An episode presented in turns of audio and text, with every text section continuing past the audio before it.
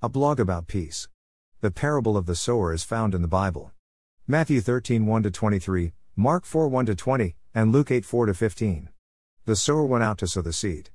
And as he sowed, some fell beside the road. Have you ever painted something? So excited about putting on paint. Forgotten preliminaries that go on before you paint are missed. There is a lot of sand and dust on the side of the road. And what if I put paint on top of a dirty board? If I didn't take the time to clean off the board, what's going to happen to that paint? It cripples that paint and it ends up needing to be scraped. Our best efforts are nothing unless God is the one doing the sowing, and He is the one adding the paint. Matthew 13 3 4, Mark 4 3 4, Luke 8 5. Picture Elisa Morelli. Pop quiz from January 22nd. Emmanuel and Marie are two of the bells at the Notre Dame Cathedral in Paris, France. I love pop quizzes. Here's the pop quiz of the week. What famous 1947 movie has these lines in it? To market, to market, to buy a fat hog.